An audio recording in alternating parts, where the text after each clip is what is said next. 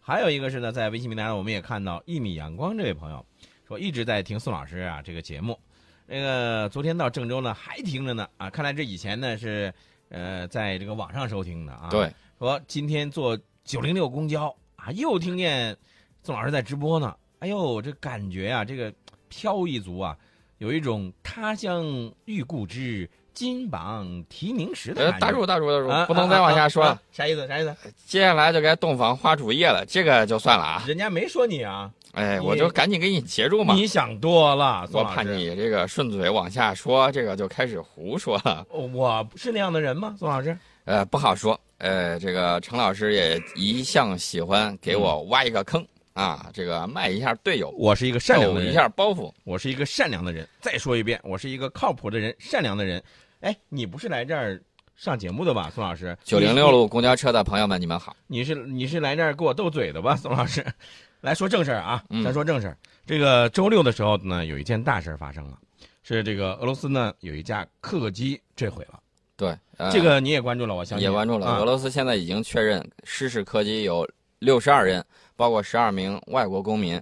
呃，都全部遇难了。这个当时这件新闻出来以后，第一个感觉就是，这到底是什么原因导致的？是这个恐怖袭击吗？还是其他的原因呢？还是这个造成了这个它本身的这个飞机的故障导致的这个飞机的坠毁呢？今天呢，这个黑匣子解码就要开始了。呃，这个空难现场呢，我们也看到这个非常的这种凄惨呐。呃，但是呢，我们之前一段时间，我们看到从埃及往那儿飞的那个客机，对是吧？被恐怖袭击了。这两年，这个有些事儿啊，咱们不方便多说。反正说呢，大家得注意安全。说到这个注意安全呢，我得给大家提醒一下，我们的这个外交部呢，对这个加纳到加纳旅游的这个中国游客呢，就发出了一个预警，呃，提醒大家这个中国公民呢要注意安全。嗯，这是中国驻加拿大使馆在十九号发布的领事安全提醒，嗯提醒我们的中国公民注意人身和财产安全。近期呢，加纳周边的国家，包括这个马里啊、呃布基纳法索呀，还有科特迪瓦，相继发生了多起恐怖袭击事件。嗯，本月初的时候，有一名中国公民在加纳城市特马遭到了武装劫匪的这种枪击，嗯受伤住进了医院。啊、我给大家说一下这个，首先呢，危邦不入，乱邦不居。嗯，实在是因为这种工作的这种关系，到那儿去了，一定要注意。呃，保存好我们领事保护电话，对还有外交部的全球领保与服务应急呼叫热线。你遇到紧急情况的时候，及时报告，并且与使馆联系，寻求帮助。没错，呃，这是我们这个多说的一个提醒啊。呃，其实我们在上一周的时间呢，也不断地关注到发生在土耳其的一些这个恐怖袭击事件，包括爆炸袭击事件。那么，土耳其最大的城市伊斯坦布尔的市中心呢，一条步行街在周六，也就是十九号的时候呢，发生了自杀式爆炸袭击，造成了五人死亡，二十多人受伤。呃，土耳其现在已经确认说伊伊斯坦布尔自杀袭击者是极端组织 IS 的成员。嗯，呃，这个你看见恐怖主义的时候，别双重标准，该出手时就出手。但是呢，这个土耳其呢，在十九号的时候出动战机轰炸了伊拉克北部的库尔德武装目标。所以这个那也就是说，土耳其他认为是这个库尔德人来干的是吧？呃，他说了是极端组织 IS 的，但但是他他就上一炸起的是上一起对，上一起的时候是这个，他说是库尔德工人党武装的这种成员。嗯然后呢，这个美国又一直逼着美国表态嘛，嗯到底爱谁多一些？你不是说这个伊拉克库尔德人你支持吗？我就嗯炸给你看，让你看看，我这儿有证据，然后有线索，名正言顺我就去炸了，你把我怎么地吧？嗯这个土耳其现在还跟欧洲在谈另外一个事儿，就是难民的问题。嗯啊，土耳其给欧洲开了个药方。经过两天马拉松式的这种密集磋商和讨价还价，欧盟说就这样吧，我对你开出了一系列条件，照单全收，呃，还给你银子，然后呢，你得把这个难民问题给我截住了，哎千万不能再往我这儿放，我实在受不了了。嗯土耳其呢承诺斩断由土耳其入境希腊的非法难民潮。嗯，呃，土耳其之所以说愿意来去做这样的事情，斩断这种非法难民潮，其实是他需要从欧盟身上呢来得到一些好处的。对，呃，这个双方呢就同意说，从本月二十号起，其实也就是咱们这儿的时间，今天，嗯，嗯、所有从土耳其入境希腊的非法难民呢，都将被遣返到土耳其去。每从希腊遣返回土耳其一名叙利亚难民，嗯，欧盟就从土耳其接收安置另一名叙利亚难民。宋老师，等一会儿，这个你有没有感觉有点换酱那种感觉是吧？嗯，但是这个有点换汤不换药啊。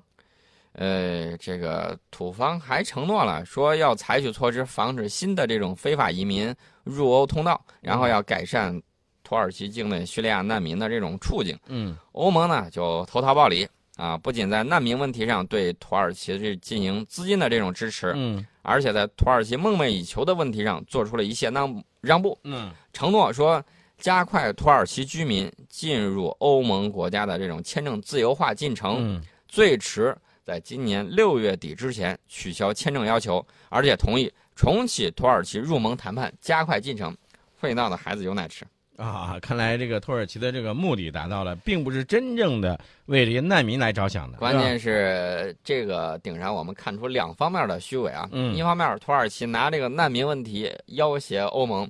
欧盟之前包括莫大婶在内，你看对难民的这个态度，刚开始的时候欢迎欢迎，热烈欢迎，嗯结果又是袭恐怖袭击事件，法国巴黎那回，嗯又是各种骚乱，还有各种的这种暴力刑事案件，嗯啊，太多了。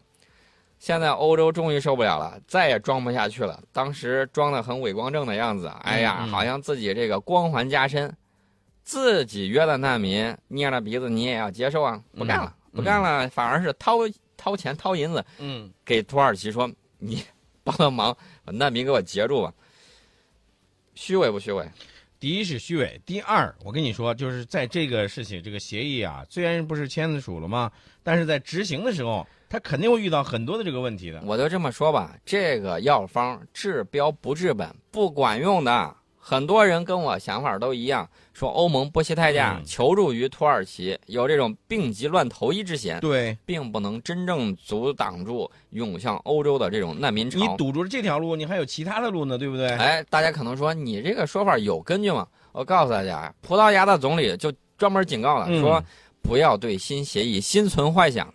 他说，即使由土耳其进入希腊的这个巴尔干线路被封死，难民们也有可能开辟出其他入欧的路线，而且很关键一点，如果走海路的话，地中海风高浪急，极有可能造成新的人道主义灾难。对，所以这之前呢，也并不是说没有过，对吧？对，越来越多的难民不走这儿了，他可能会由利比亚出发进入意大利。现在根据意大利方面的情报公布的数据，我们看到今年已经有1.2万名难民抵达意大利，比去年同期增加了2000人。嗯，如果把巴尔干线路给封死的话，这个线路将会有更多的人从这儿走，未来有可能有50万人从利比亚出发进入欧洲。你你说你把卡扎菲弄死干嘛？还有一个呢，就是你像这个马其顿、塞尔维亚、克罗地亚和斯洛文尼亚这些国家关闭边界之后，滞留在希腊的大量难民呢，他又开始改道了，改到阿尔巴尼亚，然后呢，经亚得里亚海进入意大利的南部。所以说呢，归根结底，我这个难民潮啊，其实就像洪水一样，嗯你光靠围堵那是不管用的。你大家都知道，我们古代有一个治水的故事啊，这个大禹的这个父亲鲧，他在治水的时候嗯嗯用这个吸囊，嗯吸囊往那儿一弄，水只要加高一寸，这个吸囊它就长一寸，